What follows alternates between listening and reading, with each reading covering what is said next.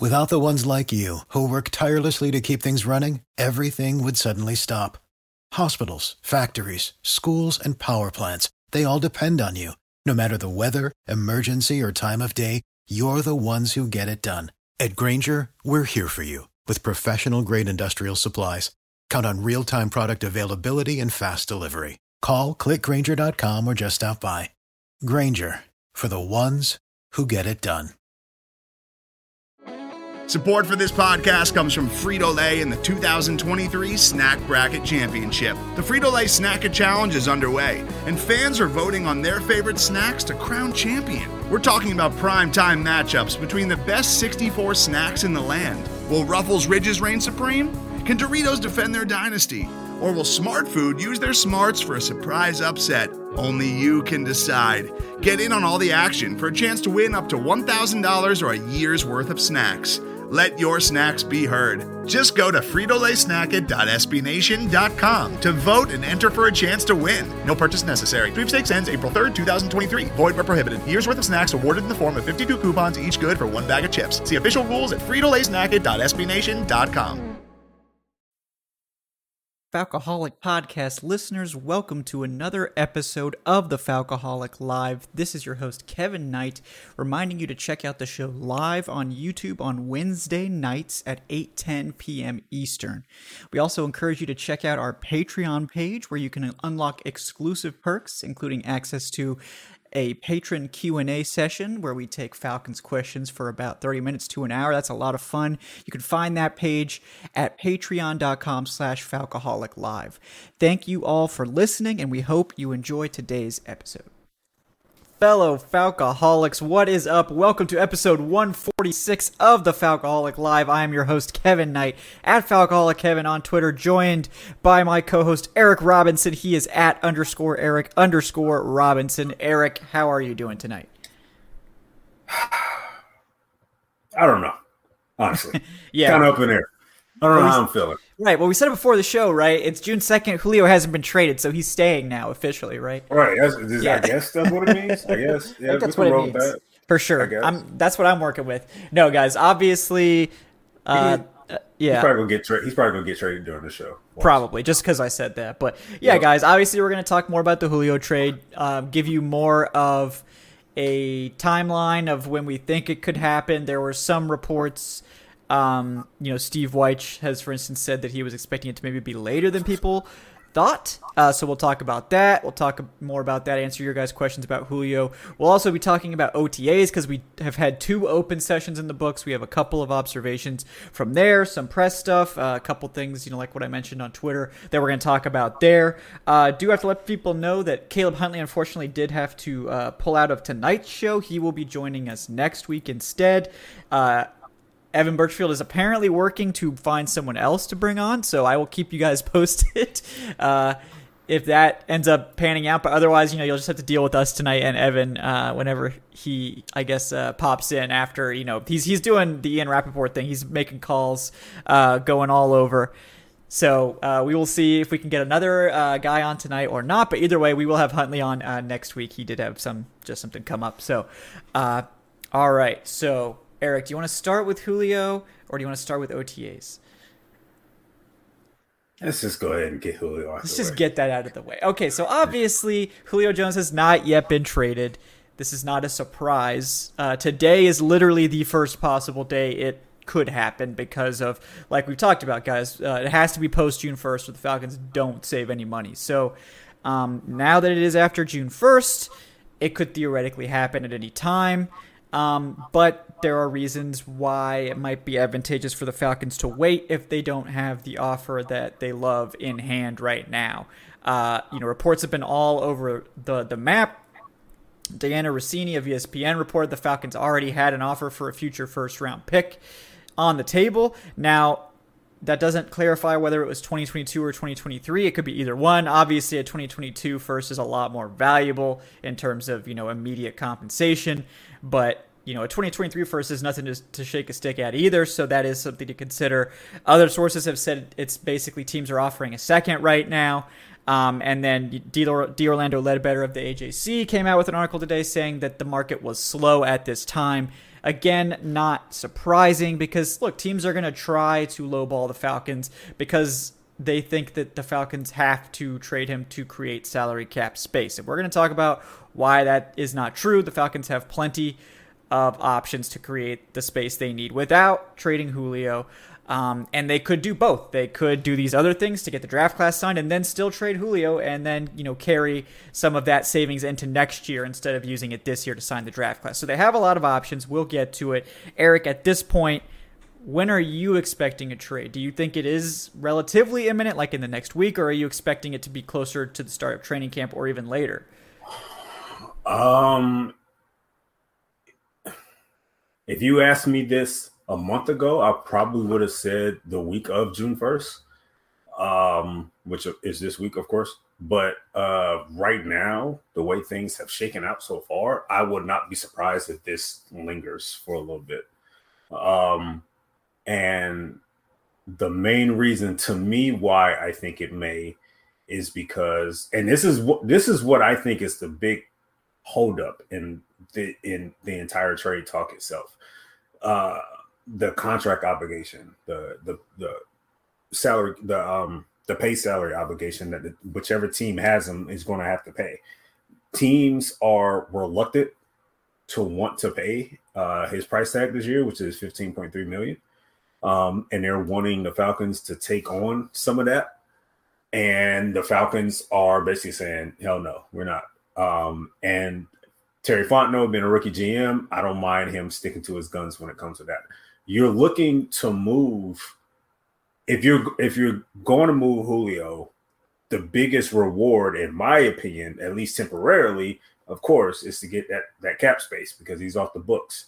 He's only going to cost you seven million in dead cap, so you're getting cap space of around 15 million. If you're going to trade him and still pay a portion of his salary, his base salary this year, what's the point of trading him?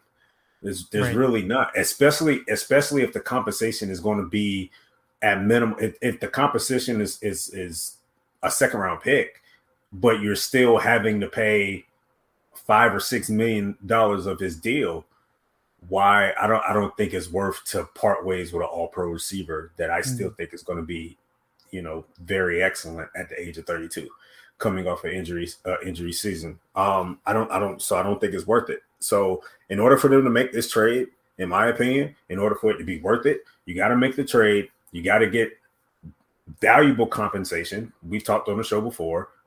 I think we all gen- genuinely feel he's worth the first round pick. They're trying to push for a first round pick. They're probably only going to get a second if I had to place my money on it. Um, but I don't want to pay his salary. That's just plain and simple. Mm. Because I'm if I'm paying his salary, I'm paying for his services, and I'm I don't want to pay. They already have to pay his debt cap hit, which is next year, which is fifteen million dollars. And you yeah. tell me they're going to have to pay even more, shell out even more with him not being right. on the roster this nah, year. it's it's yeah, no. it's very unlikely. Like the uh, the crux of the deal. Like, if you're gonna try to lowball the Falcons because you know they need cap space, then you're not gonna come in here and say, "Oh, well, we want you to pay some of his base salary." Like, that's absolutely not on the table. Any team that's asking that is gonna get hung up on. Um, and like now, maybe if a team doesn't want to give up a first, it is possible that they could ag- agree to pay some of the signing bonus, some of the prorated bonus. So if they want to take on more of that salary voluntarily generally that like generally when you trade a player the, the receiving team picks picks up the base salary and does not pick up any bonus. Now i believe it is technically possible that they could agree to take on bonus as a part of the trade but you would mm-hmm. probably be asking for you know less draft compensation in return. So that's on the table but generally like you're getting julio jones for 15.3 million this year and 11.5 million the next two years. Um that's not outlandish at all for julio that's especially cheap. the next two years, like 2022 well, and 23. So for an elite receiver, yeah, that's cheap. Yes, so, I, don't, I don't think fans understand that. Right, and also after this year, all of his base is guaranteed this year. So whoever's trading for him, you know, they're going to keep him this year, obviously. I mean, you don't give up the package to get Julio Jones and not keep him this year. But next year, he'll only have 2 million of his salary guaranteed and then in 2023, it's not guaranteed at all. So like you could get out of the deal if you wanted to. Now, that's probably why Julio's going to be asking for a new deal wherever he goes. Um, but it's important to note those facts about the contract. Like the other team, the trading team is not necessarily on the hook for much after this year. So, um, mm-hmm. you know, I, I think if you're not agreeing to take on all 15 million of his base salary this year, you're not going to get very far because that's the whole point of the deal. Because the Falcons right. already have to eat a bunch this year. Uh, they have right. to eat seven, you know, almost eight million just in terms in of the prorated bonus this year, and then they have to eat yeah. another like 15 million next year. So, yeah. um, you know, they the Falcons can't afford to like not trade the whole salary, uh, and it would be mm-hmm. unusual for the Falcons to agree to pay some of his salary, um, unless the team was like, okay, we'll give you you know a first and a second or something, but you you have to pay you know five million of his salary. It's like okay, sure. Would you would gonna, you see you would see Fontenot I mean, I don't think that's likely, but like if a team wants to offer like a create like extra draft compensation to make to make the pick, you know, to make this trade work for them financially. Like, oh, we can't afford to take on all 15 million, but we could take on 10. So if you pay 5 million of his base, you know, we'll we'll do, you know, we can give you I, more picks, but me personally, I don't want to do it at all because right. I'm, I'm I still know because it, I I still want him here.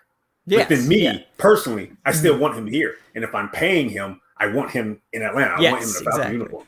So if you, if we're gonna go that route or we're gonna you know push him on another team, I'm I damn sure not gonna do it for one draft pick and still have to pay some of his salary. Like to me, right. that's not worth it. If you mm-hmm. you gotta you gotta because he's the biggest prize in this whole trade. He's worth more than the money that's going to be going back and forth. He's worth more than the player that, that can be included in the trade somehow. He's Julio Jones. When healthy, he's a top five receiver at worst. Yeah. Arguably best receiver in the league. So right. this is not this is not a situation where you can just take on whatever you know from from opposing teams because they don't feel Julio is who he is. And I, I applaud Terry Fontenot at this point. He's standing tall. He's sticking to his guns. If you want a first round pick, Terry, push for it. I don't yeah. think he's going to get it. I do think he's worth the first round pick. But if that's what you want to do, if you're hearing enough of the negotiations, push for it. If if you want a player added into it, push for it. If you don't want to pay a dime, push for it, Terry, because you are a rookie GM. They're going to try to get over on you, dude. Mm-hmm. Like that, and that's, that's why just, he can't. That's why he can't do right. it. And, you know, I tweeted about it. I'm going to be writing about it too. Uh, also, yeah. welcome in Evan Birchfield too. Before I go off on a tangent, he is at Evan Birchfield on Twitter. Evan, how are you doing tonight, man? I am well. I've been working the phone lines trying to get somebody in here. it um, was a um, tall order. You know, you said it. I was like, all right you know i'm i'm not i don't have any expectations you know so i appreciate mm-hmm. you trying and we're gonna have caleb on you know next week it's not a big deal we appreciate him trying to work us in this week too but uh, yeah uh, you know i wasn't really expecting anything i appreciate you for trying but i'm sure the three of us you know yeah. i guess well, you guys are just gonna have to listen couple, to us yeah. hour and a half. We got an so, hour, so, so, you know, yeah. Well, I'll i mean, I, I, I, know Evan. I know Evan is an insider, and he's getting some news here and there about some type of player movement for the Falcons. So I'm not worried about it. Yeah. Evan is one. Of the, yeah. Evan is arguably the the busiest person on the Falcoholic roster. Man. Yep, exactly. It's, it's fine, dude. it's fine. yeah, I wish. but yeah, it's uh it's it's difficult to to talk about moving on from Julio. And like I agree with Eric. Like if it was me, I would not trade him this year. Like we've we've been trumpeting like we were so convinced that they were just going to extend Grady that we were basically like not even considering a Julio trade a because Julio, right. first of we're all like because it doesn't make as much financial sense. Like sure you clear more money with the Julio trade, but like you take like you take on like 15 million dead cap next year doing this move. And right. like I think we've all said like we don't like Julio's value is not particularly high right now. So maybe you can convince someone to trade for him at some point, but like your your the value is not great, and also it, it makes more sense if you could trade him next year after he has a you know potentially bounce back season. Not um, not only that, but the the message that the team was trying to convey, like, hey, we've been hearing about them saying we want to win now. Well, obviously, what's the best scenario for them if they want to win now? A healthy Julio with Kyle Pitts, with really with that loaded offense. That's their best option right now. So I, it, because we we always felt it's weird to push that that mentality that hey we want to win, we want to push for a playoff spot, but we also want to trade our best player on the team. Like I don't, I, don't, I can't. Right. That's a pill I can't swallow. Yeah, it, it is weird. And George says uh, with the three dollars, thanks George says you can always get Tori back on. Everyone loves Tori. I agree. Like honestly, if I called up Tori right now and said, "Hey, you want to come on?" She probably would. But I don't want to do that to her on such short notice. So Tori's not Tori's not getting a lot of rest nowadays. No, no, Tori's just making the rounds. But uh, no, Tori yeah. would probably come on, but uh, you were going to give her a break, at least like give her one week off in between appearances. But uh, I do see your other uh, question as well, George. So we'll get to that in just a minute, I promise. But um, yeah, it's so we don't want him traded. Like we think it's better to just wait. And if you really want to, like, do it before the trade deadline. Then, like, if maybe if you get to the trade deadline, you're not as competitive as you wanted to be, then move him to you know a quote unquote contender and do it that way. Um, now it doesn't help you with the rookies, but you know, I forgot about that. Yeah, why can't you? I seriously forgot about that. Yeah. So you know that is an option. like, um, I mean, so. because because let's let's be honest here. The value of Julio Jones, where do you think is going to be higher at, at the trade deadline during the regular season or now? Like if if if you give him hypothetically, I don't know exactly when the trade deadline is, but if you give Julio eight weeks to show that he's Julio Jones and he's looking spectacular, but the team is, is two and six, I guarantee you they might be able to get a first round pick at that trade deadline. Yeah. I, I, I guarantee if he is who he is and he's looking as strong as ever, I guarantee they can get a high draft pick at that trade deadline because the team's going to want to make that one final playoff push. Mm-hmm. Yeah. So yeah. I didn't even think about that. Good point, Kevin. Yeah. So like, it doesn't help you salary wise as much. No. So like, no, it doesn't. you know, that is something to consider. But I, I like we've and we've talked. I talked about it on Twitter, and you know we're gonna get into it. But like Terry Fontenot can't cave. Like he can't give up Julio for bad compensation. He can't, can't do it. Do not because but even like just because he, he, this is going to define his first year as Falcons GM what he does with Julio mm-hmm. Jones and if he takes a low ball offer because Julio wants to leave and he's like oh I think he's going to be disgruntled he has to go then all the veterans are going to think oh he's a pushover I can just demand to leave and they'll trade me for peanuts and if and if not that it's you know other GMs are like oh well we can just we can just you know hard play hardball and he'll cave you know at the end. And that'll be what sticks with him for a while. Yeah. like first impressions are important. So now now i will say this. Teams going back to what you know the statement that he made on undisputed excuse me the statement that he made on undisputed last week it, it to me it still affected the trade talks. And i still believe that teams are still going to try to lowball them it's like it's going to happen that doesn't mean he's going to settle. That doesn't mean he needs to settle. That doesn't mean he needs to, you know, make a trade to to you know have you know for cooling he- heads to prevail. But I think in this situation right here, this is a situation where what happened last week put the team in an awkward situation when it comes to trade talks, and um, teams see that they see that he's a rookie GM. They see that they're dealing with a rookie head coach, and they're going they're going to try to one up. Of course, like, let's let's yeah. just go ahead and put it out there, especially with the GMs that we heard that he's been dealing with. You know, like Jon Robinson from the Titans, uh, Schneider from the Seahawks. Like these are veteran GMs. These guys have been around the block a, a few times. They made a few trades before, so. Uh, but if I'm Terry Fontenot, stick to your guns, man. If you if you if what you want is a first round pick or a second round pick and a player without having to pay that contract, stick to it, Terry. Like don't don't move. Yeah. Do not don't pull the trigger for a third round pick just to get him off the board. You still got to pay half his contract. Now we're looking at you like, what the hell are you doing? Right. Yeah. No, and it's like, um, I, just Fontenot has to be really careful with how he handles it. And like, I, you know, Nico, I did read your comment. Like, I he can't like he shouldn't really preoccupy himself with what the media thinks. The media's opinion doesn't matter. Right. But who cares? But the opinion of other GMs and veteran players does matter because that affects negotiations. It affects, right. you know, how well you can wheel and deal and that sort of thing. Like Thomas Dimitroff could get away with lowballing a Julio trade because he has, you know, 12 years of experience and other reputation to lean on. But Fondo mm-hmm. doesn't have anything at this point except one draft class that no one really knows much about yet, and then also a very quiet free agency period. So like he doesn't right. have anything to hang his hat on anything. And like I think how he handled the fourth overall pick should tell us a lot about how he's going to handle Julio. If an offer doesn't come in that's good enough, he's not going to do the trade. Um, and you know the timing is important like because i think by training camp the falcons have to have signed the rookies so i think if a, an offer is not coming in they will either restructure julio or restructure grady or extend grady um, and you know we've been obviously proponents of the grady extension for a while now, mm-hmm. if they were hoping to extend Grady next year, it makes sense because they can create more cap space by doing the extension next year. But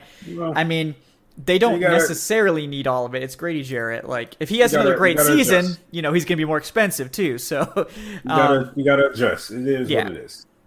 Exactly. So it's they have other options. You know, we, we saw what the the Packers just did with Robert Tonyan, his second round tender. You know, they just added like four void years to his second round tender, signed him to a quote unquote new deal. So his cap hit dropped by like three million. Like there are lots of shenanigans they can do to the get void year, oh, yeah.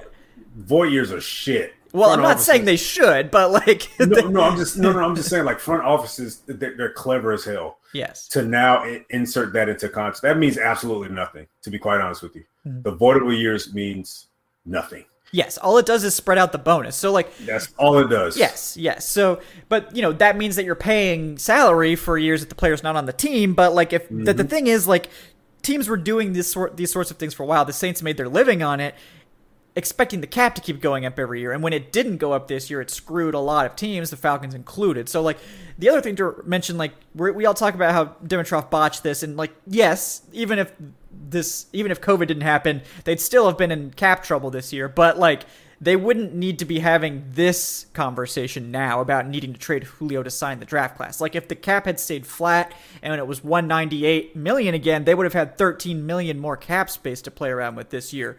So that's important to remember, you know, as much as we like to crap on Dimitroff, like this was an unprecedented turn of events that led to the first salary cap drop I believe in history. Um, so So even man, even if, it, if even if we didn't have that dip in salary cap, man, we I mean, we still couldn't have signed a bunch of free agents, but we wouldn't have had to be, oh, we need to either extend or restructure so and so. With that, get, with that, know. with that extra thirteen, we still, I think we still would have been able. No, like it just, yeah, yeah.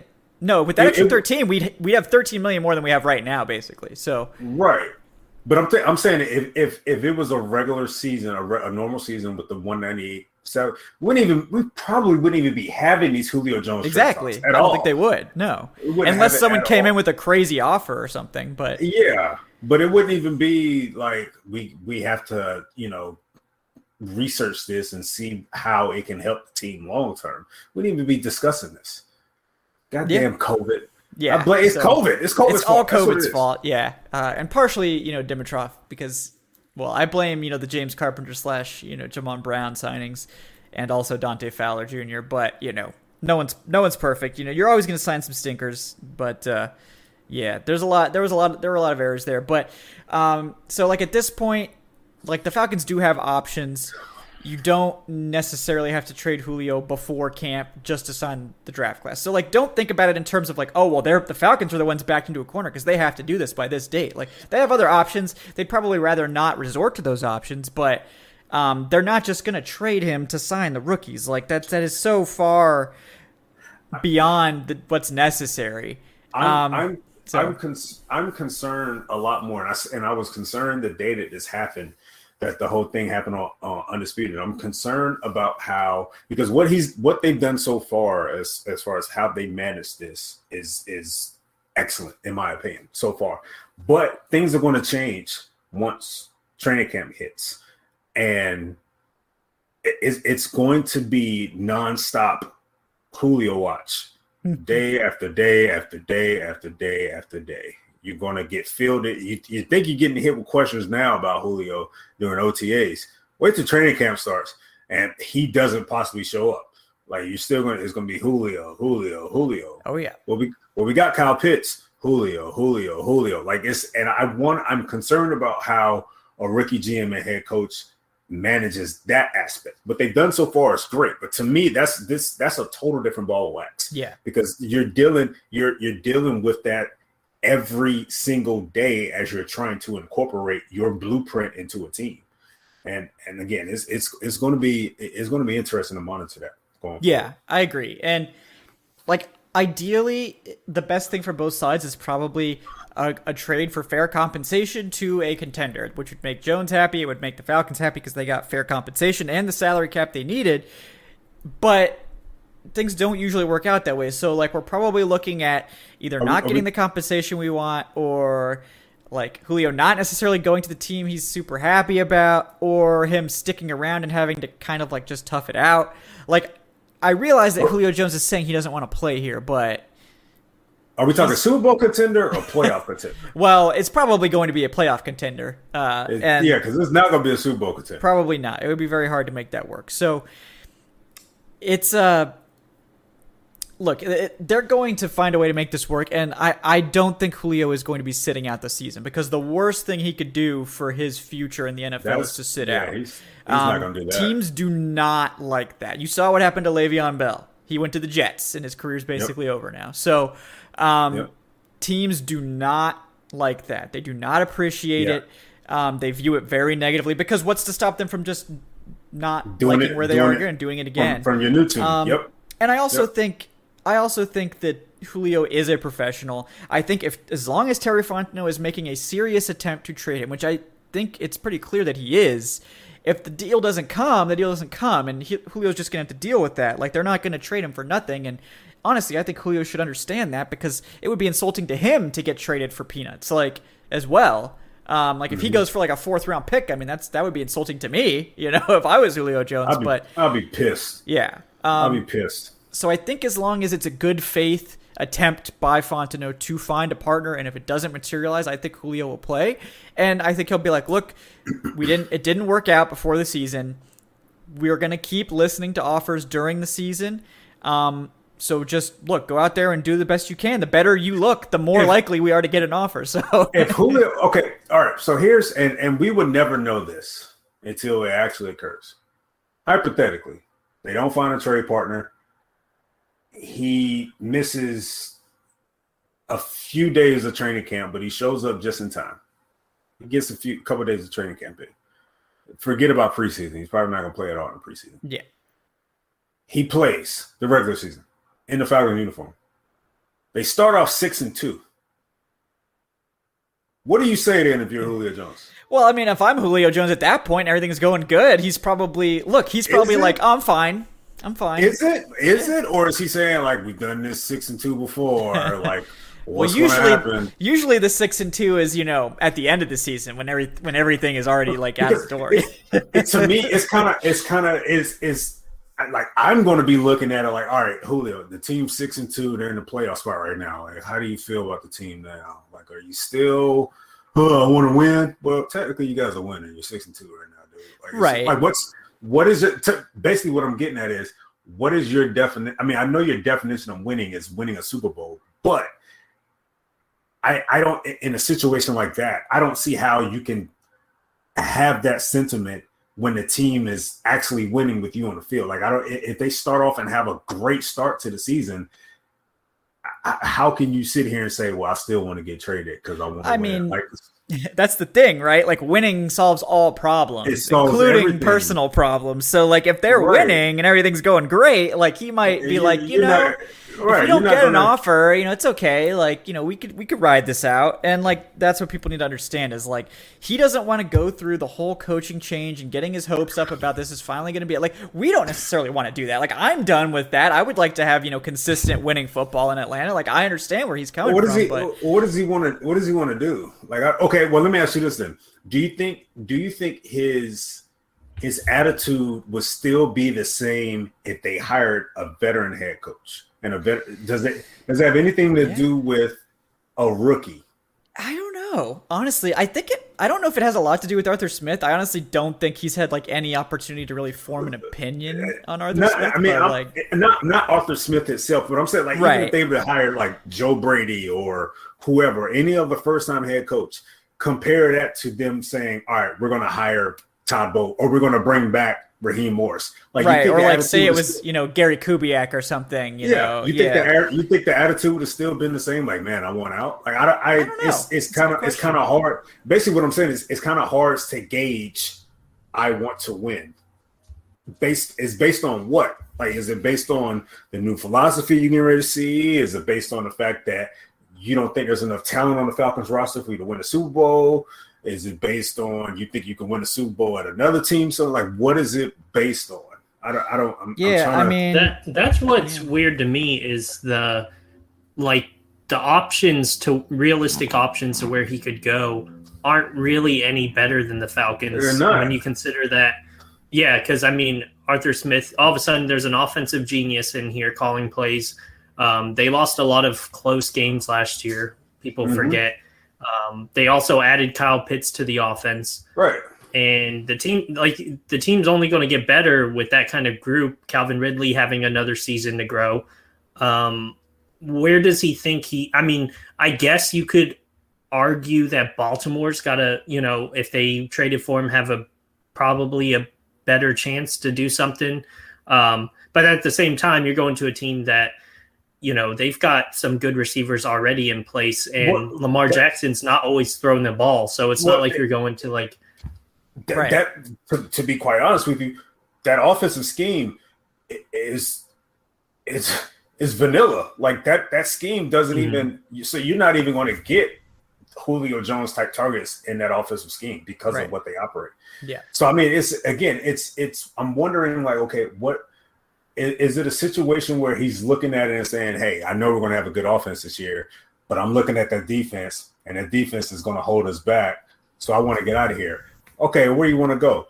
Uh, Tennessee is a possibility, but Tennessee didn't have a great defense last year, Julio. Like, Yeah. what are we talking also, about? we have the guy that helped make them great. Right. offense. we have the Right. reason they're great. And we we have the guy that was the reason why they were a good defense two years ago, and they fell off since that. Like, it's what do you what is it based on, Julio? That's what I want to know. My fear is it's like because we can all kind of relate to this depending on what jobs you had growing up, or maybe you still have them. Where when you get the mindset that you want out, it's hard to stay.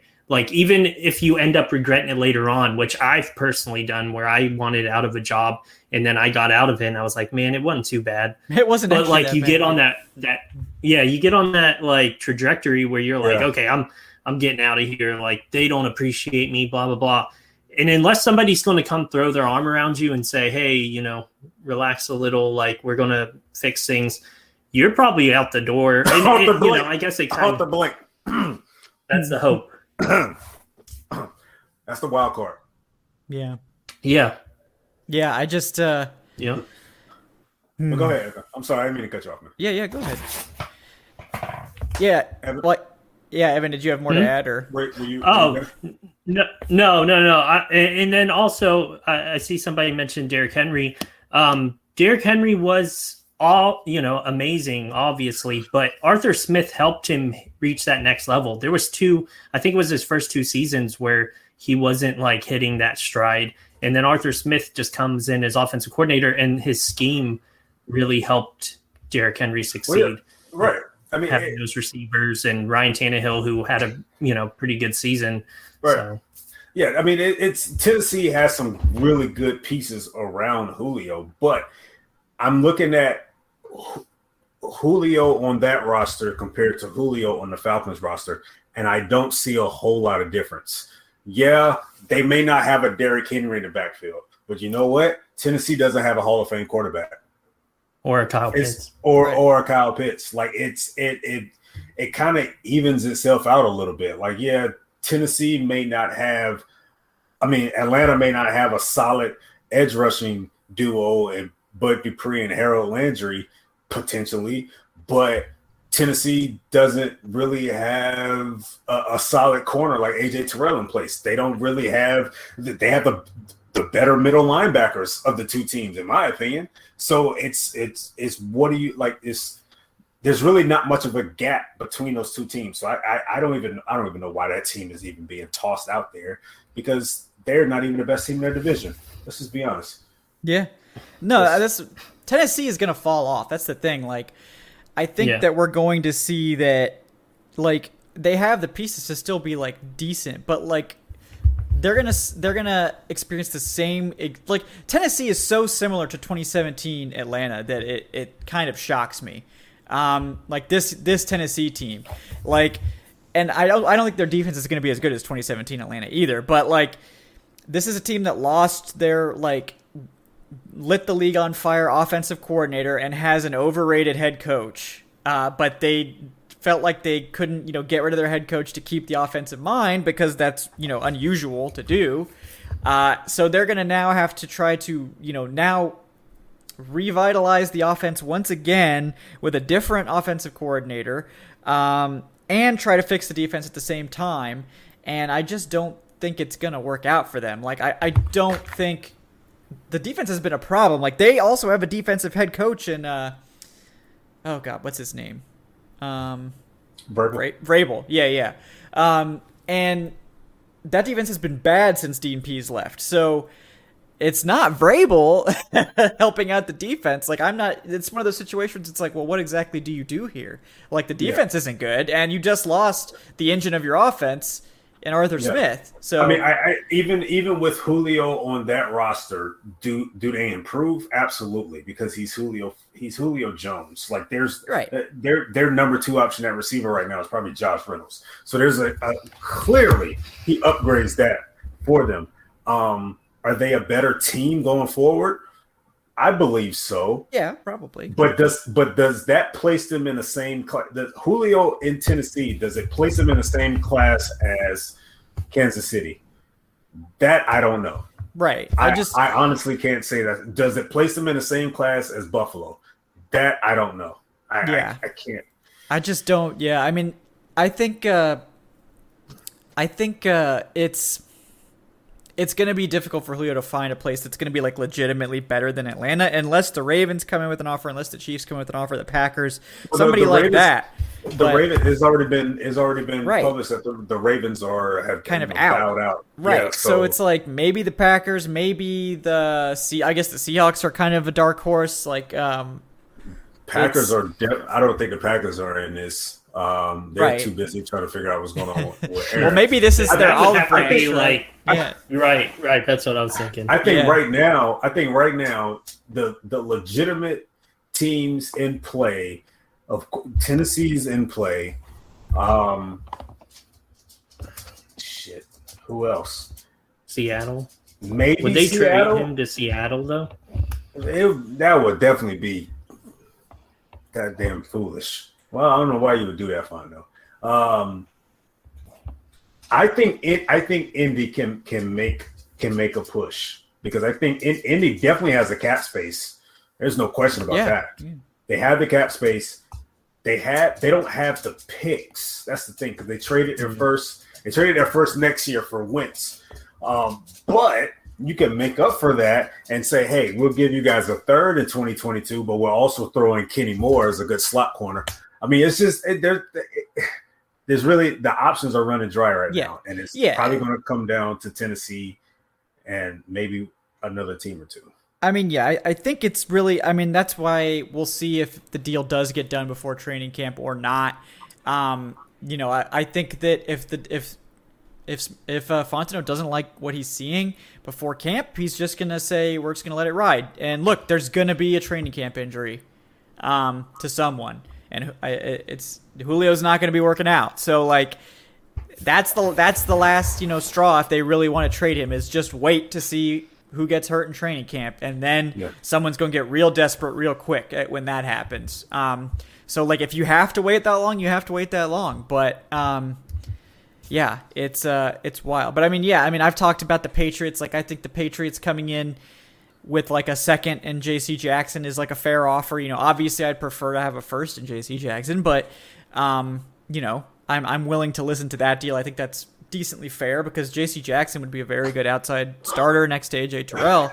Um, so, do, so but, do you put a whole? Do you believe that they were offered a first? Because that's what a report said that, that apparently they were offered a first. If I, you do, if you do believe, who is the team? I don't believe they were offered a first because I think if they were offered a first, the trade would be done right now.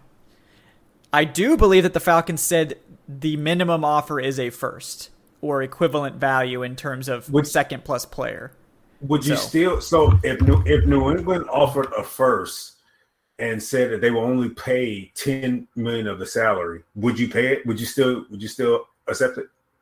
No. You'll take the first. No. No, Okay. because I'd So rather what- just I'd rather just take J.C. Jackson off their hands, and it would free up about about the same amount of money. So That's why I think the holdup. That's why I think the holdup is. I do think a team offered a first, but I think that team is offering the first and also saying we're not paying entire fifteen million dollars in salary, and I think that's what the holdup is. Is it is it also possible that a team offered a first but wanted Julio in like a second or third back, I mean, it's possible they wanted to pick back.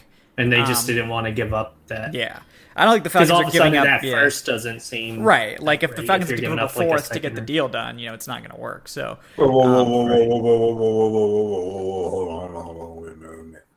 What? You want to? Today's episode is brought to you by Cars.com. With over 2 million vehicles and 50,000 more added every day, Cars.com will match you with the perfect car for you, your budget, your life, your style. And if you're ready to say goodbye to your current car, Cars.com will get you an instant offer to cash it in. Just start by entering your license plate and get matched with a local dealer who will write you the check. So whether you're looking to buy or sell, just go to cars.com. It's magical. You want to pick? Yeah, Oh, like they're like, oh, we'll give you a first, but you got to give us back a fourth. Like, no, you want a You're sixth? getting sure. You're getting the best receiver in the game. Why do you want anything? What? Like that's that's the thing. Like teams are gonna be lowballing because the pressure's not on. But like No. it's it's you just have to be patient. You just gotta be patient. Let me Um, do the negotiations, yeah, please. just be Absolutely patient. not. Well, I think what they're also seeing is if they got an offer that knocked their socks off, it would have been probably done or at least leaked by now. No, I, no, I think I think they did. I just think teams are not wanting to pay the fifteen million dollars, and I think that is what Fontenot is sitting on. I think right now Mhm. the Falcons know what they're likely going to get in return for Julio, but I don't think they want to budge off the salary, and I don't blame them if they, because again, what's the point of trading Julio if I'm still going to have to pay half his salary for this year? Like it, it doesn't make a whole lot of sense to me. I think that is the biggest holdup in this entire thing. I, I like I said, I, I think they generally know what they're going to get. By this point, I mean they've been fielding phone calls for since when? Since February, March. I think they know what they're going to get. They just they don't want to pay, and I don't blame them. Yeah, it's that's the thing. Like I think we just have to be patient with it. Um, I I do think it's probably going to happen right before camp. Um, Yeah. But no matter what, the Falcons are going to do something before camp because they they need to have the rookie signed by camp. Um, but I don't think they feel like they have to do the Julio trade. I think they would prefer to get that done sooner than later if possible. But Yeah, I think they're going to be straight up with teams and be like, "Look, this is our minimum offer. If you if you can't meet it, then don't waste our time. Like call us Don't back when you right. feel like you can, Right. um, and then they'll figure it out from there. And if they need to, you know, restructure Grady because he's not willing to do an extension, they can do that. If they need to cut Gono and somebody else, or do some void year shenanigans with Gono and cut Isaiah Oliver, like I mean, they can do a lot of things. I'm not saying they should necessarily do that, but like you know, they have other options. Like they can clear space. Right. So. Um, right. just they're gonna they're gonna play hardball because they have to because Fontenot Right. can't afford to do anything else. Uh, Right. Because this is this is gonna define his first year as Falcons GM, and if he Right. gets low, if he he gets lowballed or he gets bullied into to a bad trade, it's gonna be really hard to shake that because it's already not popular to trade Julio. We all know this. Like we don't want Julio to go. We can see the reasoning, but it's not popular. So if you're gonna make an unpopular move, you you at least have to get good value back, or else you're gonna be like the Texans trading DeAndre Hopkins for peanuts and a you know decent running back, which is basically worth nothing in today's NFL. Um, And then and you're gonna get filleted and then fired. So and then, and then and then what? Two years later, after trading for that running back, you end up signing three more in free Yeah. agency this this year. they were just like, oh yeah, let's just you know do something, Awesome. anything, yeah. All right. So, um, all right. Anything more on Julio you guys want to talk about, or, or should we transition to some uh, some OTA stuff? That's enough Julio. We did it. That's enough Julio. Unless, unless unless Evan wants to throw some stuff in, I'm cool with it. no, I'm, I'm good. I'm sure we'll be talking about it next week Yeah. God, and the next week. don't Yep. remind me. All right. So let's. uh All right, Raider Carlos. If you don't stop spamming the chat, man, I'm gonna have to silence you. So you know, cool your jets, bud. Um, Wait, All what right. happened? No, there's just somebody in spam chat. So yeah, like don't make me do it. I will. Um, so there's some interesting stuff coming out of OTAs. Um, so let's talk about it. Uh, some legitimately interesting comments. Uh, so first of all, the one that stood out to me was so far in training camp, free agent cornerback Fabian Moreau has been starting outside opposite AJ Terrell with Isaiah Oliver in the slot. Um, that was kind of what I think we were hoping because he's played a lot better whenever he's been able to play outside. Um, It hasn't been, you know, something he's played a ton of, but I think uh, PFF had him as like a top 20 cornerback outside, even though, you know, he played only 200 snaps last year, but on those 200 snaps, he was a top 20 coverage grade corner uh, Right. playing outside. So certainly someone who has upside there, certainly has the build and the size for it. Um, interested to, to hear what you guys have to say about uh, that. It seems like maybe the Falcons are actually going to play him in the correct spot on the outside here. I mean, yeah, I, th- I think those. I, I think those answers were uh, were evident during the draft. You know, they didn't they didn't use uh, their higher picks early in the draft to take a corner, even though we thought that they were going to. Um, and there was plenty of really good corners on the board, but they decided to go elsewhere. So I, I figured Moreau was going to get uh, the first look as far as start, starting opposite AJ Terrell. Um, I am curious though what happens with Isaiah Oliver. Um, he kind of sort of had a mini career renaissance uh, last year after Raheem Morris took over, and you know you saw a lot better play out of him, and he mostly was because of he was playing in the slot. Um, I w- I think I think Kenneth Sheffield is fighting for a roster spot. It's uh that's pretty evident. Yeah. To be honest with you, Yeah, I, think mean, I know it. It like riled some people up when I didn't have him making the roster. yeah, he's no, he's he's not. I mean, I don't thing. think he's necessarily like not going to make the roster, but I mean, I think it's certainly something think- that should be on people's radar. I don't think it's a sure thing. Yeah. I don't think. What? No offense. No, Great, great athlete, I think he deserves to be on a roster, but, but all he all he does is run very well. he does run extremely fast. That's what he has. He has good size too. I mean, I think he plays around 200, so he's got some thickness to him but that's too. it. but Like he's yeah. he's not. He's he hasn't greatest- developed really. He's not the greatest So- tackler. Techniques need, still needs some polish. Awareness still needs some polish. He ain't ball tracking ability still needs some polish. Eh, Again, the only really thing he can do very well is he can run. That's it. That that sounds like a special teamer. That doesn't sound like a a, a key guy in your in your cornerback rotation. So I, I think he really is fighting for a spot, man. It's not a guarantee. It's not a sure thing. Yeah. Um. So. Yeah. So I I like that. You know, we were also hearing that Isaiah Oliver, you know, getting the first chance in the slot. Um. So you know, I think he played a lot better there. Yeah, So you know that's that's cool. You know Avery Williams and Darren Hall. You know I don't. You're the one that's watched Hall. You know you think he's more of an outside or a slot guy in the NFL. I think I think Hall is more of a boundary corner, and I think Mm-hmm. Hall is gonna is going to be the one that's going to give Sheffield a fight for that roster spot. I, yeah, I mean I don't. I think Hall's gonna make the roster. I would be pretty. no, no, no. He's he no, he's going to make the but- roster. I'm just saying, like, if if Sheffield wants to stay on the roster, he's going. That's that's one guy that he's going to have to be better than, and I'm not quite sure he, he will be. To be honest with you, um, Darren Hall is the one thing Darren Hall has that Sheffield doesn't show is instincts. Yeah. Those instincts are going to stand out. But did he have a? Didn't Hall have an interception already at some point in OTAs? Ricky, Ricky Maybe, maybe that. Yeah, I think he was the one that did come down with something. Yeah, Um, yeah, he had an interception. For like his first, either first or second practice in rookie minicamp. So it was like, yeah, this right there, he's already showing one trait that's better than Kendall Sheffield. Yeah, and that's the thing. Like in in Dean Pees defense, you just got to be opportunistic, and like I think, Yep. and and I think Dan Quinn, you know, valued athletes at corner a lot more, and I think we've seen Yep. from the two picks the Falcons had, they went after guys who were ball hawks, some guys that are Yep. opportunistic, because I think the Fal- I think Dean Pees and the Falcons understand, like, look.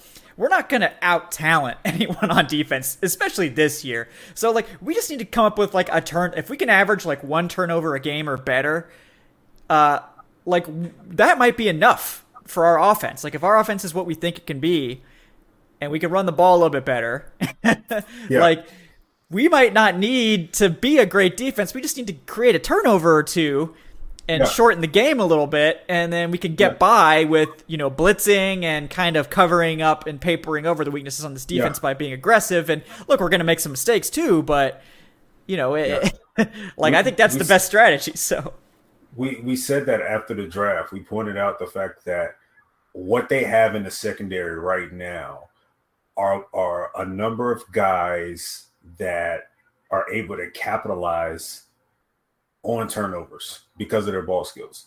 This is going to be defense. I don't. We're, we may not see a guy that has double digit sacks this year. I, I'm, I'm willing to bet that.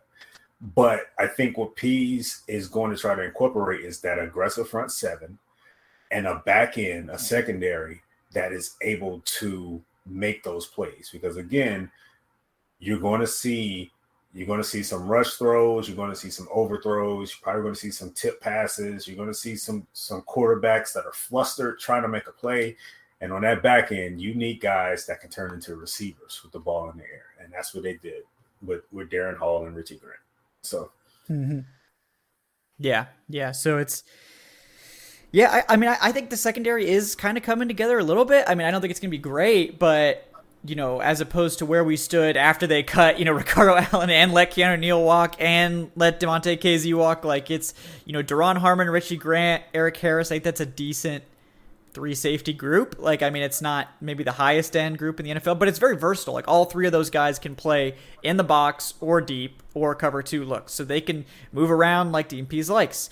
Um, you know, I think the corner group is you know, not great. I mean, we'll have to see how the rookies do. And, you know, I, I do think if they make another addition, a cornerback or a linebacker are probably the two most likely spots that are maybe edge on defense. But, like, like that, J.C. Jackson would be perfect. Like that, I think would really take this over the edge. You don't have to force Fabian Moreau to start outside, but I, I think Fabian Moreau is probably better as like your corner three, your primary backup, and then you can you know have Oliver in the slot or whoever. But um, yeah, I think Moreau is I think Moreau is fine. I think so too. Honestly, like I, I, I think he's fine. He's like not, he's not as good not, as J.C. Jackson, but you know, right? He's he's not he's he's not you know a special type of talent, um, but you know he's. I, I think he's going to be just fine out there. He he he played very well at times in Washington on the edge. It was it was the slot where they tried and they the Washington tried to make him be a slot corner, and that's not his thing yeah. and and that's where he that's where he went awry. Um, but I, I, think I like him out there on the edge. Yeah, yeah, I, I like that a lot better too.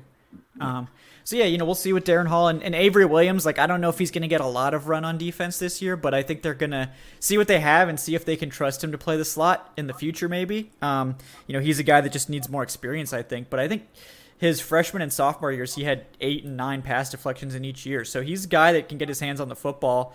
You know, size is really his thing. Um, so we'll see if uh, we'll see if he can carve out a role too. But yeah, I mean, Williams, his path will be special teams, and we haven't heard too much about how that competition between him and Roland is going. But um, you know, I think Darren Hall probably pretty safe. Kendall Sheffield is someone who, who you know we talked about probably going to have to show something in camp um, unless he's banking on them keeping six corners, which you know we we know Dean Pees likes to run a lot of three safety stuff. Um, so you know them keeping six corners is not a guarantee. You know they might want to keep five safeties. Um, you know T.J. Green, I know is a guy a lot of people don't know. T.J. Green is a good player. Like he's he's a decent you know extra safety, and they still have Jaylinn Hawkins too. So they might want to keep five safeties. We'll see. I I think a lot of that also is going to depend on, and we got we just got done with this what what is you know the result of a Julio trade as far as clearing up that cap space because of you know they get the cap space that they're looking for, they're going to have some extra cash to to bring in some free agents this all season. And there's still a couple guys out there on on the market at safety that I think you know the team may give a look. Malik Hooker is one guy that comes to mind.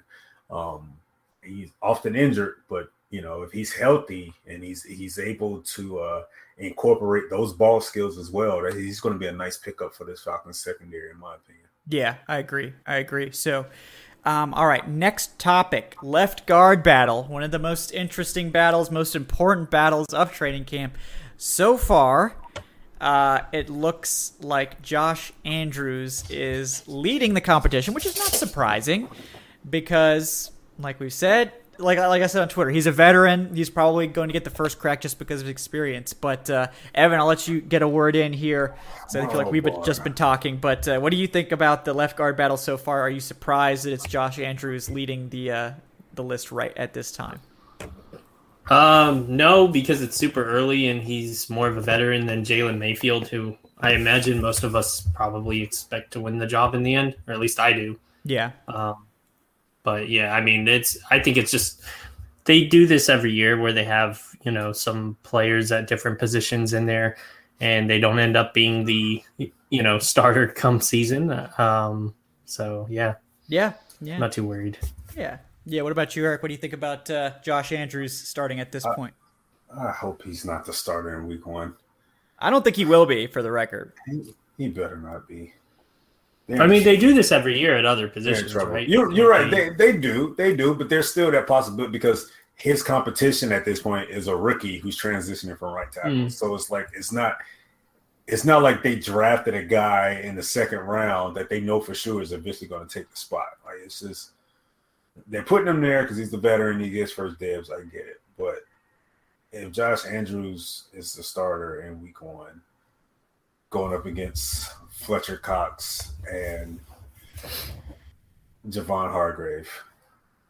Yeah, that's gonna be tough. It's gonna be bad. Yeah. Josh Andrews Yeah. has never played as a, Yeah. a- even an average starter in his uh, limited They're in trouble, guys. So that's not gonna be great. Um, They're in, they're in trouble if that's the case. they're probably in trouble no matter what, but you know, we'll just hope for the best. Um, but uh, yeah, so I guess to me, I still expect it to be Jalen Mayfield um, because I think they're just gonna want. I think they're gonna basically be like, look, we're gonna get our our most talented guys out there, and we're this is just gonna be the year where we're gonna take our lumps. Like we're gonna get our guys out there, get them experience. Um, we're going to run the ball as much as we can. We're going to run a lot of play action. We're not going to ask Matt Ryan to take any deep drops or hold the ball too long. And these guys are going to, you know, take their lumps and they're going to get beat. And then hopefully by the end of the season, they're ready to go. And we could go into next year knowing that this is, you know, the group that we need. We don't need to add a bunch more resources to it. Um, I think Jalen Mayfield is just the most talented player.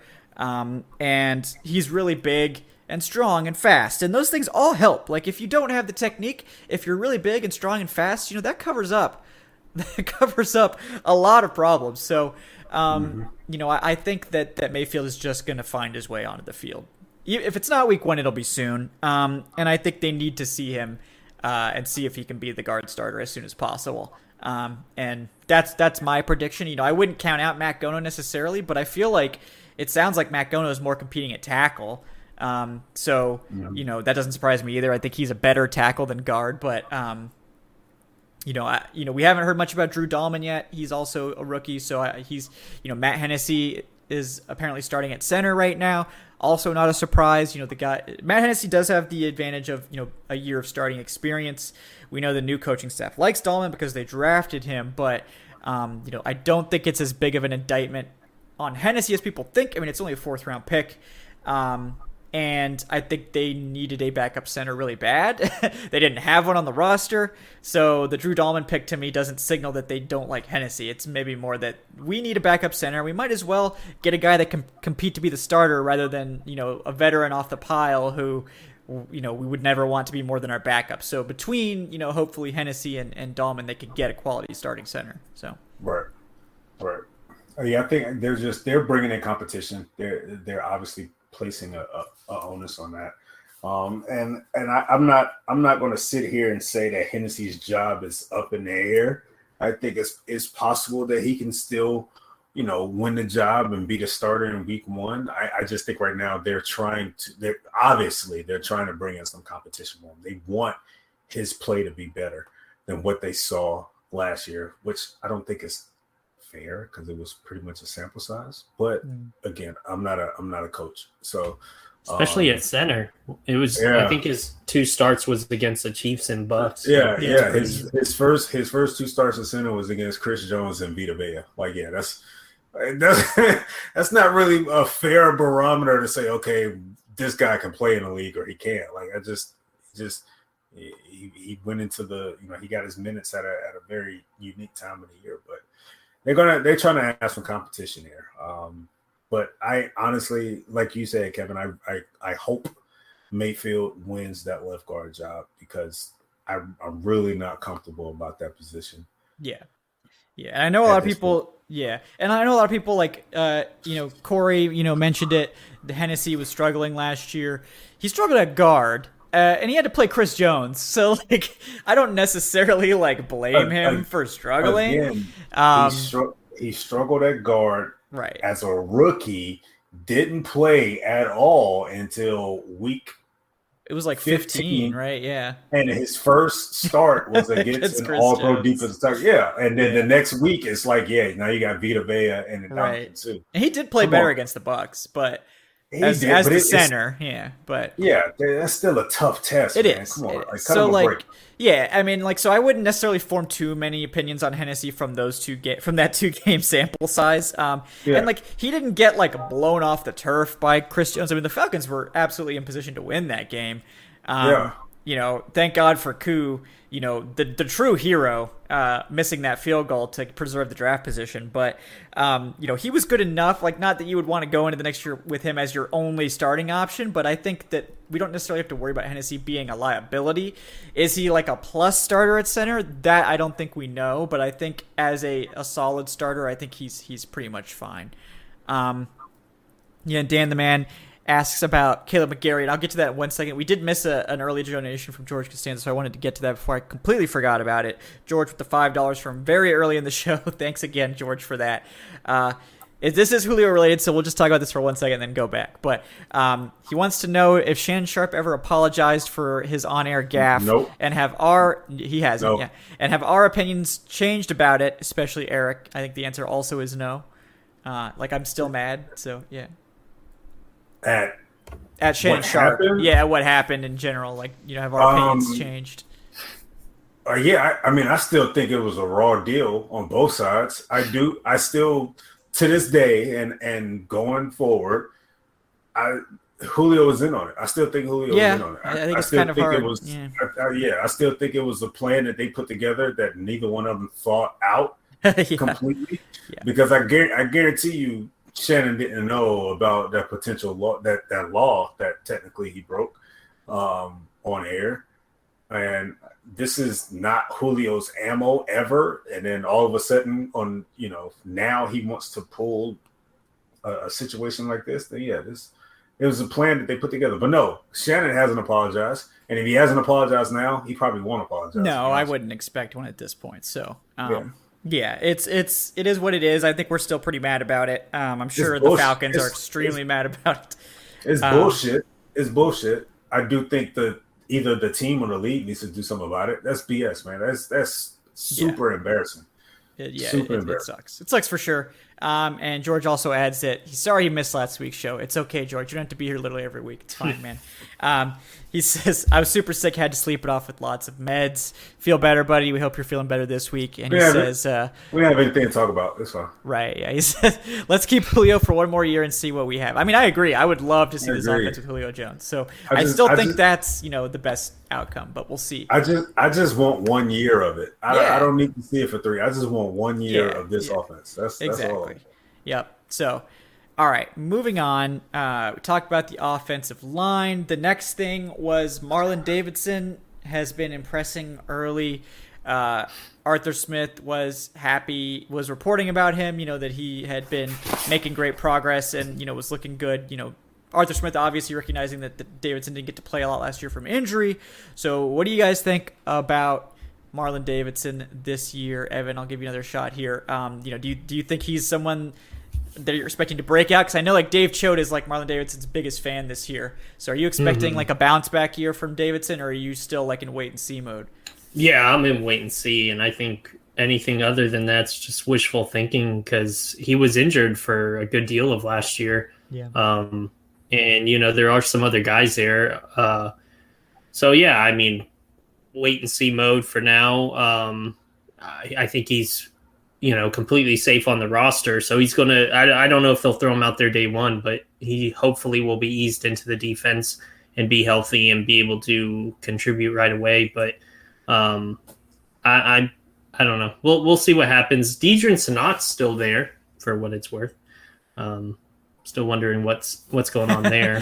yeah, I mean, I want to hear like, more about that. Like, yeah, we haven't heard much. I mean, we shouldn't count anyone out because like all these guys that were totally marginalized under the previous staff, like maybe they get a shot under Right. Smith and Fontenot, but uh, it's just hard to say. They did sign like another nose tackle too, the Olive Saga Sagapolu. Um, Mm-hmm. So that's interesting as well. But yeah, Eric, what, what's your thoughts on that situation? I mean, yeah, you know, Davidson has to be a, a breakout player this year, in my opinion. Um, I'm, I mean, I'm not, I'm not gonna go out and say he needs to be a Pro Bowler or an All Pro or anything like that, but he definitely needs to play um, a lot better than what we saw from him last year. But he did, you know, he had a he had a COVID issue, um, and he also had was a knee issue as well, too, right? Yeah. Or ankle, knee Yeah, because he had the slow start because of COVID. He missed like Yeah. almost all of training camp, and then he Yeah. got, an, I think it was a knee. uh, yeah. After So he, he- finally got on the field, yeah. Yeah, so he was never really it was he didn't have a normal off season or a normal start to the season. So I'll give him the benefit of the doubt when it comes to that. Um, but he definitely has to improve in, in year two. And I think he can. Yeah. Um, I think and I think he can be a really, really good compliment to Grady Jarrett. Mhm. Um, they're gonna they're gonna need him, man. Um Cominsky as well Yes. th- those two guys, I we need to they they need to show some type of elevation in play in order for this defense to even field you know a competent one. Yeah, yeah, I do think that we're gonna see. I wonder if Cominsky in particular is gonna play more edge because he is a freak athlete, like absolute freak. So if he can drop like 10, 15 pounds, get back to that like 265, 270 range, um, he's like one of the most athletic edge guys they have. And he was originally drafted as an edge, that's what he played in college. So like they don't have a great depth uh, number of edge guys. They have a lot of interior guys. So I wonder if they're looking at Cominsky as more of an edge rusher. He's someone I- that can actually stand. Like and that's it's- Marlon Davidson too. Like he did it in college. Like he stood up and and rushed I- off the edge for at like two eighty five. I don't want Marlon to stand up. No, I don't want him to stand up either. but- I I I want I want Marlon to be I, I want Marlon to be our well. I don't even want to put that type of level of expectation out there, but I I, I want I wanted I want Mar- excuse me I'm sorry I want Davidson to play opposite Grady at the five tech. I want those two with the hand in the ground. Um, and being and being two pillars on that defensive line. I'd rather have Cominsky at five tech than stand up because he's not. That's something he's not used to, in my opinion. Because you got to keep in mind he tra- he he was, he played like hand in the dirt, like seven tech, five tech edge in college. he Like, was it a, wasn't- he was a former he was a former he was a was he a quarterback or a tight end or something? I can't remember exactly. What he played he played high school. He played off on the offensive side of ball in high school, and he got Mm-hmm. the college is when he transitioned to defensive line, and that took a little bit of time. Yeah. And when he finally got drafted, they played him more at defensive end on the edge as a five tech. Um, and I still think he's still trying to get a feel as far as what he actually is as a football player.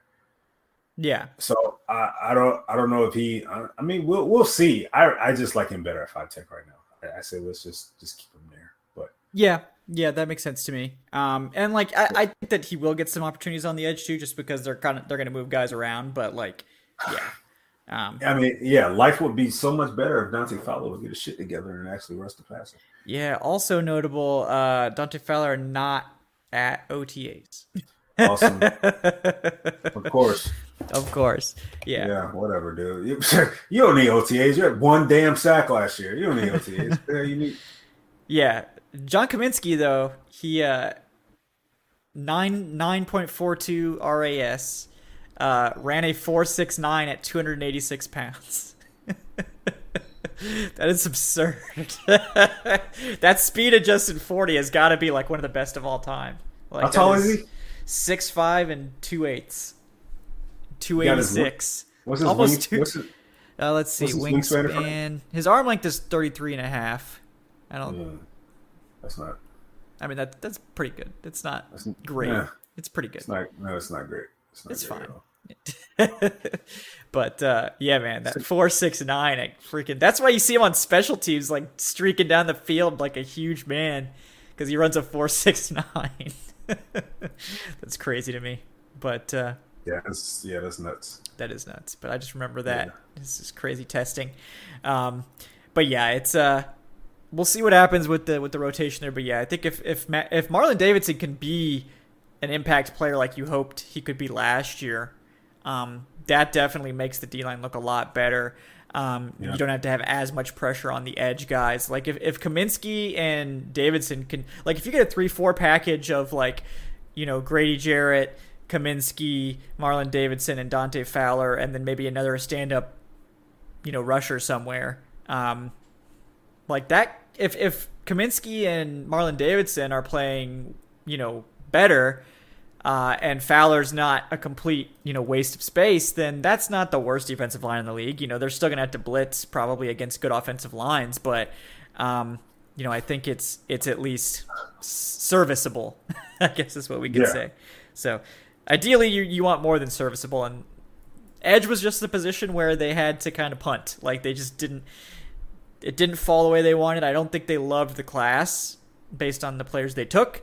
Um, you know, we still have Ogundeji, so you know we'll see if, if he can play too. Um, you know, he'll, he'll I'm sure he'll get a chance because there ain't nobody there ain't nobody in that rotation that's necessarily standing in his way except maybe like Well- Fowler and Barkevius Mingo. So Again, this is where we wanted, the, you know, the possible result of a Julio trade comes into play because Right, there's- Houston, man.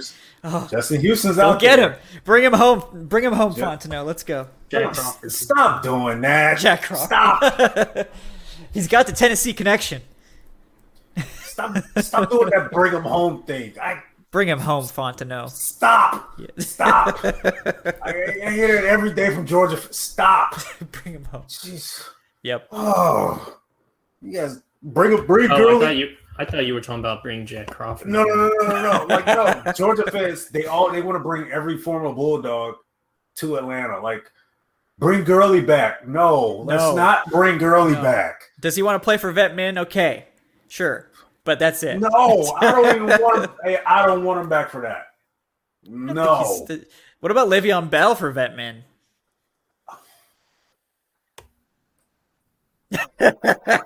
Just like ooh, I actually like our running backs. yeah, running backs are like fine. I mean, I, I- I think, I think they're, I think they're fine there. I just, I, I'm just not one that's like, oh my god, you gotta have a bulldog on the Falcons. Got to get some dogs in mm-hmm. here. It doesn't. make Adnan says it best. Adnan says it best. Like, Yeah, oh, we does. got to get the dogs in here, man. Got to get some No, dogs. Why? Why do we? Why? I don't get it. I don't Yeah, get it. no, I don't get it either. It's weird. I don't understand. But uh, all right, guys, we got a couple more topics to cover tonight. Before we get to that, want to remind folks to like and subscribe to the channel if you're not already. Both those metrics help us out in a big way. Help other folks find us on YouTube. We really do appreciate that. Also, check out the Patreon page. It's patreon.com slash Falcoholic Live. Our next Q&A session looks like it's going to be next Friday uh, at 5 p.m. If you want to take part in that, that's a lot of fun. We're going to try to have some cool guests on there that uh, all you got to do is be subscribed to the Patreon before five o'clock on that Friday uh, to get access to the exclusive live stream. Um, so definitely check that out if you're interested. There's some exclusive content on there as well that we're also working on uh, bringing in maybe some film sessions, some other cool stuff. You know, I know someone mentioned Keenan Forney. We're going to be you know trying to maybe work him into some of that stuff and some of our other uh, frequent guests. So definitely check that out, guys. And the Discord as well. I know things are a little quiet right now, but when the season starts, the Discord is going to be a lot of fun. I know there's people still chatting there like every day. Um, you know, there's a lot of diehards fans. So if you need people to talk about uh, football with and you're bored, uh, hit up the Discord. The link to that is in the show description. So uh, check that out, guys. Um, all right. Final stuff for tonight. Um, yeah, I mean, I think we covered most of the big storylines from OTAs. Um, you know, I know that. Uh, let's see, there was one other thing that I can't I can't remember. I'm, I'm drawing a total blank. There was one other topic I wanted to cover. Um, I don't know if there's anything else from OTAs that you guys saw that you thought were was interesting. Um, no, not really. Surprisingly, no. I haven't really. been pretty quiet, yeah. it, it really has, and that's partially because of what's going on. Um, there's a lot more attention going on to Julio than it is to actual practices right now. So um, it, it really hasn't. Well, outside of outside of Arthur Smith's uh, fiery personality on the field, that's really been the only talk as far as OTAs go, um, and, and what he's brought so far. So yeah, he's Yeah. definitely showing he's definitely showing a different side of himself Mhm. that you don't that you don't see normally. Yeah. Yeah, man. It's it's interesting. Like I you know, there've only been two open sessions, so like we haven't necessarily seen everything that's going on and you know, I know I'm working to uh get to training camp for the first week when we know when that is. I think Eric mentioned that he's interested in maybe trying to do that as well. Um, Absolutely. so uh, we'll we'll keep you guys posted on that. You know, bring you that that sweet sweet training camp content straight uh, straight from the source. Uh, so we'll be working on that. Um, maybe the possibility of covering some preseason games as well. So we'll, we'll keep you guys regular posted on regular season two. Regular Oh, yeah, of season course. two. Mhm. We, we're definitely, you know, we uh, we- we really don't have you know a, a Wharton like overview over the Falcoholic now because somebody is gone. Yeah. So Now they actually It may- respond to Evan's PR emails now. You know, they don't always like agree to Right. them, but they at least Yeah. respond. Oh, they're yeah. yeah, they're super nice. oh Yeah. yeah, again So, because it's there's just- there's right no, now- Yeah, right now with the Julio stuff, you know, that kind of makes getting people on and stuff Right. difficult. But They probably don't want they're anyone super to say cool. anything. Yeah. but they're, yeah, but that, no, they're, yeah, but they're good people. But we don't. You don't have to worry about that. That you know that hawk in the sky anymore. Oh he's, yeah, he's no longer there. So we may have a chance now as Falcoholic. We may, Yeah, have a we chance may have a chance. No, I'm sure it's going to be good. Uh, it's going to be good. We're going to have lots of insider content from you guys. I know we did have a question coming in uh, before the end of the show here that I want to get to from Taylor Merchant. He says, "Where do we think uh, Javian Hawkins ends up on the depth chart after camp and by the end of the season?" Yeah, I know Thor thought he would be the starter by halfway through the year, or at least get the most carries. Um, I don't know if I'm quite that high, but I mean, it would not shock me at all if um, we break camp with Hawkins as the number three or even number two back because I, I don't know I don't know how many carries are given Cordarrelle Patterson. If, if they're not giving Cordarrelle Patterson more than like a handful of carries, which they shouldn't. I mean honestly, like you should probably shouldn't get more than like five or six carries a game. Probably should get more targets than that, honestly. But um, I think Hawkins could be the RB two when we break camp. Um, I I have a hard time seeing him like overtaking Mike Davis this year, assuming there's no injuries, which you know we'll, we'll hope for the best on that front. But um, you know, I think Hawkins he doesn't like nobody else in the roster really fills that role. I guess Tony Brooks James does to an extent, but as we've said, like Brooks James is fine, but like he he's a guy he was a guy signed to a futures contract by the previous regime, and like um, he's not necessarily someone who factors Twice. In a, yeah, yeah. was he was like with uh was it Jacksonville or Minnesota or something, Yeah, and then yeah. came back. Yeah, so I mean, I think he's a quality guy. I just, you know, is he going to be able to? Him and Javian Hawkins, one of them is making the roster. You know, Ollison and Huntley, who we're going to talk to next week, one of them is probably making the roster. So there's some battles here. Um, You know, I think Hawkins is pretty clearly the favorite for his spot. You know, we'll have to see how Olsen performs this preseason. You know, Huntley obviously, I'm sure, is hungry. Um, he's coming in, you know, and, and is going to be trying hard. And you know, we're going to talk, like we said, we're going to talk to him next week. We're going to hear about his skill set and how he's been doing at camp so far. But uh, it's going to be tough competitions up and down. So I, I do think uh, Hawkins has a great chance. But what do you guys think about Hawkins this year? I, I think reasonable expectations would be him being the third down back, him taking that Ito Smith role. Yeah. I, I think he's. I think. I think that's probably going to happen as far as him being running back two going forward. I don't. I don't know. We'll. We'll see because they they're they're they're sounding like they're wanting Cordarrelle Patterson to be the backup running back, which I don't know if that's smart. I think Patterson is like. They might like call him the RB two, but like Patterson, Patterson's going to be everywhere. Let's put it yes, that way. exactly. Mm-hmm. I don't think he's a guy that if if Mike Davis gets hurt, Patterson's not taking 15 carries a game. No, Like- but for depth, but for depth chart roster purposes, I think Cordarrelle is probably going to be a running back too. Just just on, on paper. You can yeah. pencil him in absolutely to the roster, no questions Yeah. asked. He's making three million dollars, which is like actually a lot of money for the Falcons this year. So, Right. so like you know he's gonna have a role. Um, Yeah. and like so I think like if, if Mike Davis were to get hurt. Um, or miss, you know, a series or whatever. It's probably going to be like Ollison or Huntley or whoever ends up as that guy taking the majority of carries. You know, and I think they'll be versatile too. Like if they see a team that's like, oh, they have slow linebackers, we're gonna, they're probably gonna run Hawkins more and try to get him up to the outside where he can break some of these long plays. If they have, you know, faster linebackers, the, the lighter boxes, you know, they're probably gonna lean more on the Mike Davis, Ollison, Huntley style of runners, and they're gonna mix Patterson as a change of pace guy, and I, I hope they, you know, give him some targets too. But the thing about Mike Davis, um, that people need to know is that he's a very good receiver. He's much better uh, catching the ball out of the backfield than Todd Gurley was. So he is going to be a factor at, in the passing game. Um, and I think, you know, Hawkins will be too.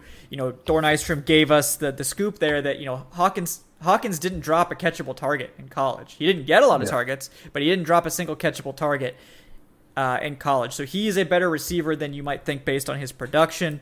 Um, so it's gonna be uh, it's gonna be an interesting group. I mean, this is a very non-traditional running back group. I mean, any running back group with Cordarrelle Patterson in it is non-traditional. So Yeah. Definitely. um, Definitely. but you know, I like it. Like, I think they're going to use the running back as a passing game weapon, as a matchup piece, a la Kyle Shanahan's offenses, more than they use it as just a bruiser. You know, it seemed like in Dirk Koetter's offenses, it was almost just a wasted player sometimes. Like they just kind of had him either just pass blocking or they would. You know, go empty all the time, and it's like if you're gonna go empty, like what's the point of even having the running back on the field? You might as well just put a receiver out there. Like, so it's just I'm hoping they just use running back more creatively this year. and I think they will. I think they will. So, yeah. Especially with especially with Hawkins in the fold. yeah, for sure, for sure. All right, guys. Like I said, please do like and subscribe if you haven't done that yet. We appreciate all of you for tuning in with us tonight. I know a lot of folks are watching the Hawks game. I don't blame you. Um, so those of you that are split screening or watching us instead of the Hawks, we do appreciate that. I know there's a lot of overlap with the fan base there. Um, but we will be back uh, next Wednesday for another show. Uh, like we said, uh, hopefully have a chance to get to get Huntley on here then, and then uh, Friday next week we will be having the June Q and A session. So uh, load up the Patreon if you want to get involved with that. If you are a patron, I know a lot of you are in here. Uh, you can either send us your questions before, or you can do it live if you're going to make it. Um, either way, we'll get all your questions done uh, in that fun hour long show. And we'll have hopefully some special guests for you as well. So uh, until next time, guys, let me sign off my wonderful contributors, co-hosts here. First of all, Evan Birchfield. He is at guest director of personnel, uh, Evan Birchfield on Twitter. It's just Evan Birchfield. There's not enough characters for that. If there was, that would be his. I name. tried. Yeah, I yeah, tried we tried. It didn't work. Um, but you should definitely put that in your Twitter Twitter bio. You know, you've only got like two. Yeah, well, there, you need to send me it because I keep forgetting. Like I tried to type it in, and I it's was such like, an what intricate, yeah, but title. like I Yeah. forgot. All right, yeah, Yeah. I'll make sure to I'll make sure to get that for you. But uh, Appreciate it. Yeah, uh, he's at Evan Birchfield on Twitter. Evan, anything you're working on? Anything you'd like to plug? Uh, just go to falcoholic.com, uh, follow the Instagram account, the underscore falcaholic. Um, I'm doing my, I've done it since 29, I did 2019 and 2020, um, 32 teams, 32 sleepers. It's like an early look at fantasy football sleepers. Um, I have no idea when that's going to be out because I do a paragraph per player and I'm up to like the Bills or something. So I'm kind of early. So maybe next week or something, but just go to falcon.com to be honest. Yeah, yeah. Check the site out. Obviously, it's a slow time right now, um, Mm-hmm. so you know it's a little bit. You know, not a lot of content going out. I'm trying to come up with some stuff. Uh, I will have something coming soon. Uh, you know, Well, I'm you gonna write just wait till. Julio's traded, Right. then there's going to be a whole flood of content. Yeah, it'll be just a blast of content, and then it'll be dead again until training camp. But you know, at least we have that. You know, hopefully, well, maybe we don't have that to look forward to. It would be newsworthy if he didn't get traded too. So you know, we'll hope for that. But uh, yeah. Yeah. check out the site anyway. It's you know, we're, we'll do our best to get you guys something interesting to read about up until there's actual news.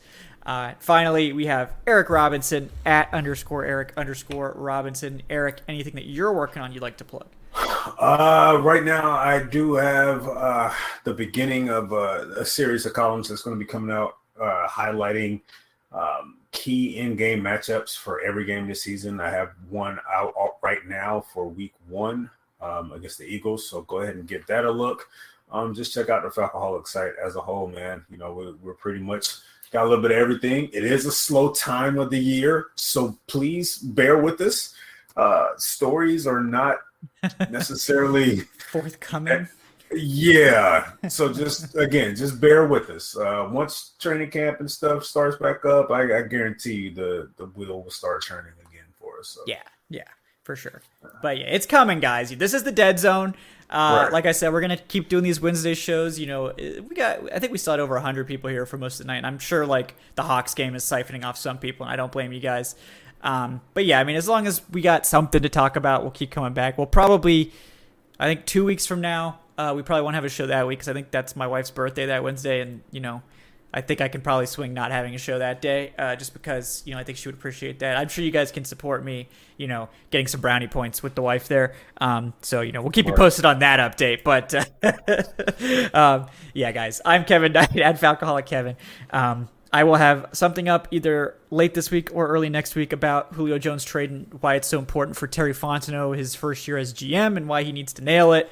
Uh, I'll be starting my player profile series, which, if you guys remember from last year, I wrote up a profile on. I think I got to like 72 of 90 players before uh, cuts started. Uh, so I don't know if I'm going to get that far because we have probably we're going to have preseason and other stuff, so I probably don't have that many days. But um, I will be working on those. Um, we'll start with the starters and you know take a look at how they fared last year compared uh, going into this year and all that stuff. Um, so until then, guys, uh, next Wednesday at 8:10 p.m. Eastern. Uh, we hope you enjoy the rest of your night. Go Hawks, and uh, we'll see you guys next week. Have a great night, folks.